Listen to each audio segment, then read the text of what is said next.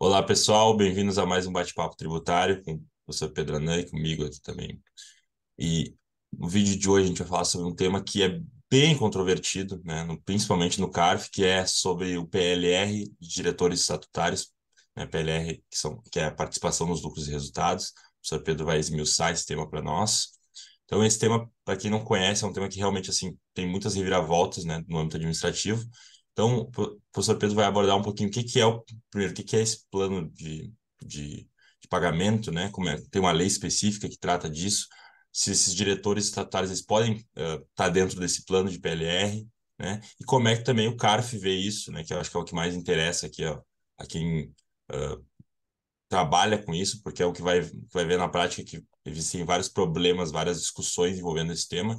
Então, é um tema bem que permanece atual, já não é novo, mas ele é um tema que permanece atual. Então, vale muito a pena uh, estudar esse tema e se aprofundar um pouquinho mais. Para quem está chegando agora, né, não se esqueça de se inscrever no nosso canal, se inscrever no canal, do, na verdade, do professor Pedro Anan, que é Contabilidade para Advogados, dá um like nesse vídeo que ajuda né, esse vídeo a aparecer para mais pessoas, que o conhecimento seja acessado por mais pessoas. Então, nos dê essa ajuda aí se, se gostou do vídeo, né? Não esqueçam de, de curtir, porque às vezes a pessoa gosta e não, não dá o like ali, né? Então, isso, isso. fica a recomendação aí, não esqueçam. Então, professor Pedro, mais uma vez, muito obrigado pela parceria e vamos falar sobre esse tema bem controvertido aí. Palavra eu, que agradeço, eu que agradeço, Jorge, mais uma vez estar aqui e também falar para o pessoal também é, é, seguir né, e o Instagram do Jorge, que é o Estante Tributário. Então, se você quiser alguma dica de livro da área do direito tributário, né, direito empresarial, Lá tem bastante dica importante, né? É um, é um canal também muito importante para quem quer estudar, aprofundar o tema. E hoje a gente vai estar falando de participação, lucros ou resultado, tá, Jorge? Então, como você falou, esse é um tema controvertido em relação ao tema, especificamente na questão se o pagamento né, da participação do lucro resultados a administradores ou diretores, ela pode incidir ou não em encargos previdenciários. Então, a discussão é a incidência ou não de encargos previdenciários. Então, é, a questão né, da incidência ou não de contribuição previdenciária sobre é, participação dos lucros ou resultados, né, ela está prevista no artigo 28, parágrafo 9, inciso J, da Lei 8.212. Né? Então, ele prevê isenção de contribuições previdenciárias na participação de lucros e resultados. Não fala né, aí, né, nessa parte da, da Lei 8.212, se é para empregado, se é para administrador ou não, somente para participação de lucros ou resultados pagas e depende de uma legislação. Então, depende de uma legislação ordinária. Então, a Lei 8.212 já é uma legislação ordinária, mas precisa de uma, uma lei para poder regulamentar isso. Aí veio a Lei 10.101 de 2000, que veio regulamentar a questão né, de como deve ser feito o pagamento. A isenção está prevista na Lei 8.212 e a lei veio regulamentar como é que deve ser feito isso. Então, a participação do lucro do resultado, em regra geral, tem que ser paga semestralmente, né, tem que estar previsto em acordo com a convenção coletiva de trabalho ou a, aprovado através de um sindicato. Então, isso que a lei assim determina. E a lei, né, ela fala que seria para empregados, né? Não fala o termo administrador. Então, fica essa questão: incide ou não incidiria contribuição previdenciária para os administradores. Incide o imposto de renda, não incide a contribuição previdenciária, porque isso é uma das formas de remuneração, né? e não incide encargos trabalhistas, né? porque isso teria é uma, é uma, uma, uma verba isenta. Né? Então, é um prêmio que a empresa paga para o, o, o empregado. E o administrador também, né? por, por, por força de é, desempenho, o próprio nome fala, participação nos lucros. E a lei fala que você tem que ter é, uma mensuração de como isso deve ser feito e pode ser e tem uma, regras objetivas e subjetivas para fazer esse pagamento. Né? A gente sabe que bancos fazem isso, as empresas fazem isso e tem a questão do diretor estatutário. Ele é empregado ou é trabalhador? Então, para você poder entender isso, você tem que estudar um pouquinho de legislação trabalhista para poder entender. Ele segue é, a questão né, da CLT, ou seja, ele segue o, a questão da subordinação, da onerosidade, da vinculação em relação a isso. Né? Então, o administrador ele, ele é empregado, e aí normalmente o diretor estatutário, o que, que ele é? Ele é nomeado pelo estatuto. Ele não tem CLT, né? ele não tem um registro de carteira de trabalho, ele é um executivo daquilo, né? ele tem autonomia para tomar decisões. Então, é ele que toma decisões. Então, ele não depende de um chefe, né? O chefe dele, quem que é? O conselho de administração é o acionista. Então, será que ele é o empregado? Será que ele poderia ter direito a, a essa isenção caso fosse pago, né? E a gente sabe é, pela legislação trabalhista que o diretor estatutário, se ele for empregado, for promovido a, ele é um gerente, né, ou é um diretor empregado, é promovido a diretor estatutário, suspende o contrato de trabalho. Quando você suspende o contrato de trabalho, você deixa de recolher os encargos trabalhistas sobre é, essa, esse pagamento que é efetuado para o diretor estatutário. Então tem que analisar uma, cada... Só um adendo, professor. Pois tem uma, uma súmula específica, que é a súmula 269 do TST, né, que diz que que o empregado eleito para ocupar o cargo de diretor tem respectivo contrato de trabalho suspenso, né? Ainda diz Isso. não se computando o tempo de serviço desse período, salvo se, se for, for, comprovada que ainda continua tendo essa subordinação inerente à relação Isso. de emprego, o que acontece em raros casos. Isso. Porque geralmente quando o cara, quando vira diretor, ele não tem mais uma subordinação, ele que, assim, que vai mandar, né? Então, sim, mas sim. existem casos, eu já fiz uma pesquisa uma vez, mas mais para fim de dedução do, do imposto de renda, da, de remuneração de administradores, que é um vídeo que a gente pode fazer aqui depois, uh, num caso que, de fato, o cara virou, empre... virou diretor, mas ele ainda tinha uma subordinação, então entenderam que naquele caso ele ainda era sim, sim. empregado, né? Mas é raro, é bem raro. É, raro. é bem raro. Muito então, raro. é aquela coisa, né, eu tenho que analisar cada caso. Então, eu tenho que analisar o caso contrato para verificar, naquela figura, apesar de ele ter o cargo de diretor estatutário, se ele realmente é diretor estatutário.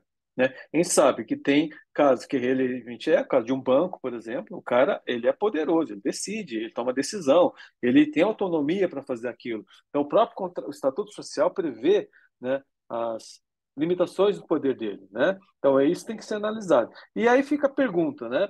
Ele é, ele teria direito ao benefício da lei é, 10.101, ele teria direito a benefício da lei 8.212? A gente sabe para o imposto de renda, o que, que você tem? Você tem contabilmente uma linha né, que você vai contabilizar a participação dos lucros e, e resultados de empregados e vai ter uma linha que você vai contabilizar a participação dos administradores, né? E o diretor, ele é um administrador, né? ele tem uma linha própria, tanto é que essa despesa para imposto de renda não é despesa dedutível, que é como se fosse uma gratificação.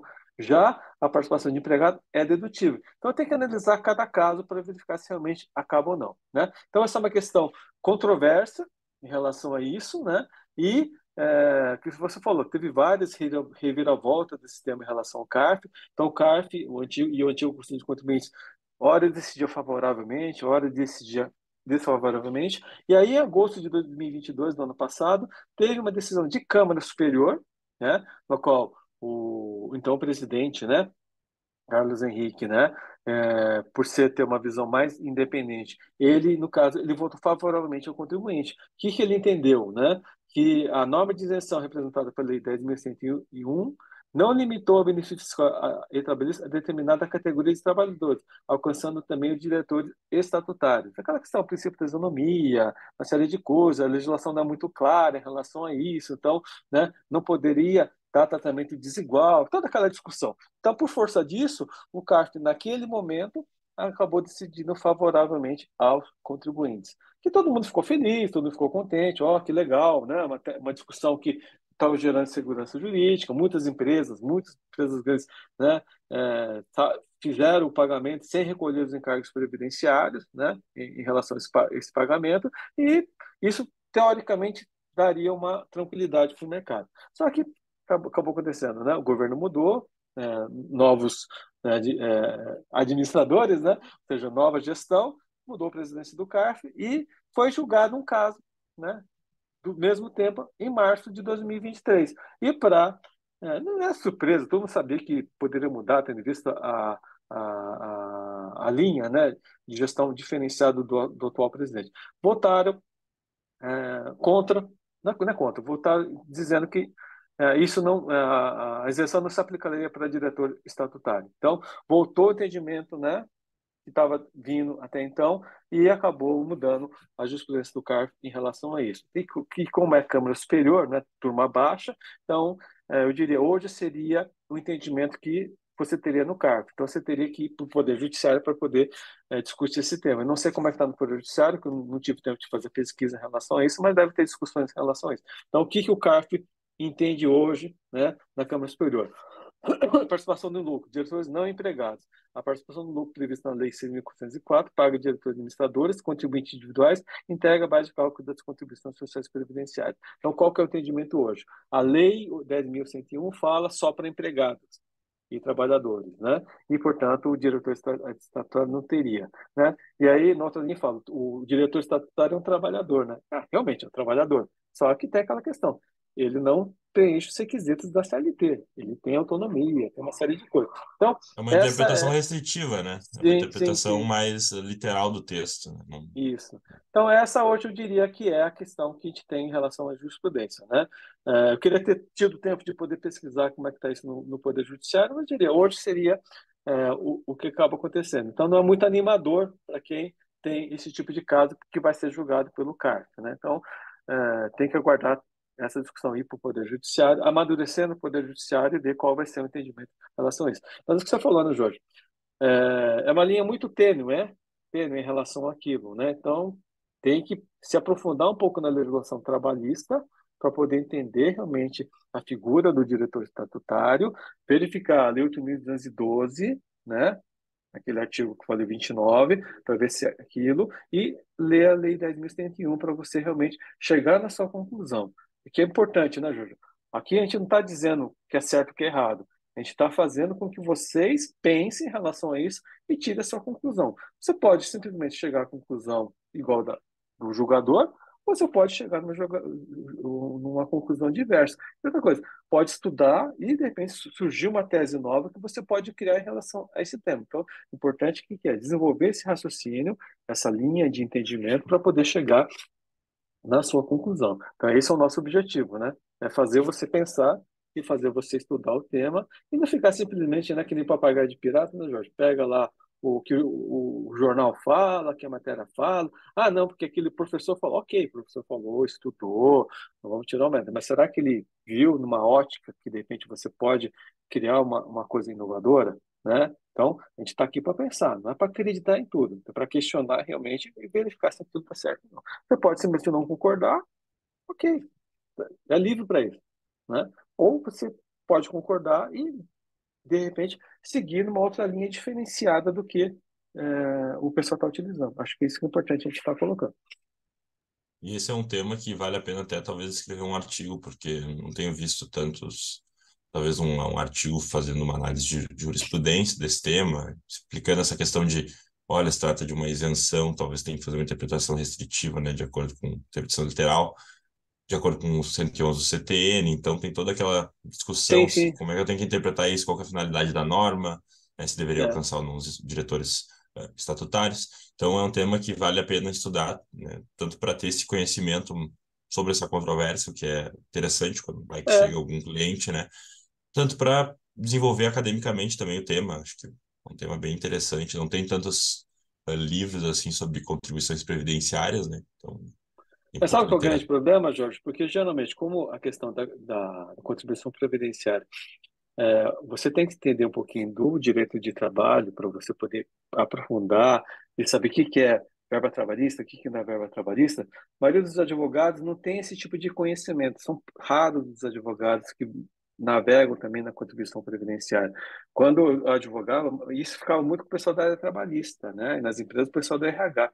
Só que assim, se você realmente quer ser um tributarista raiz, né, que realmente diz que é tributarista, você pode, de repente, se especializar nessa área. Porque não tem só essa questão do PLR, né, Jorge? Tem a questão do stop option, tem tanta coisa interessante que envolve incidência de contribuição previdenciária que eu vejo que são poucos advogados especializados nesse tema.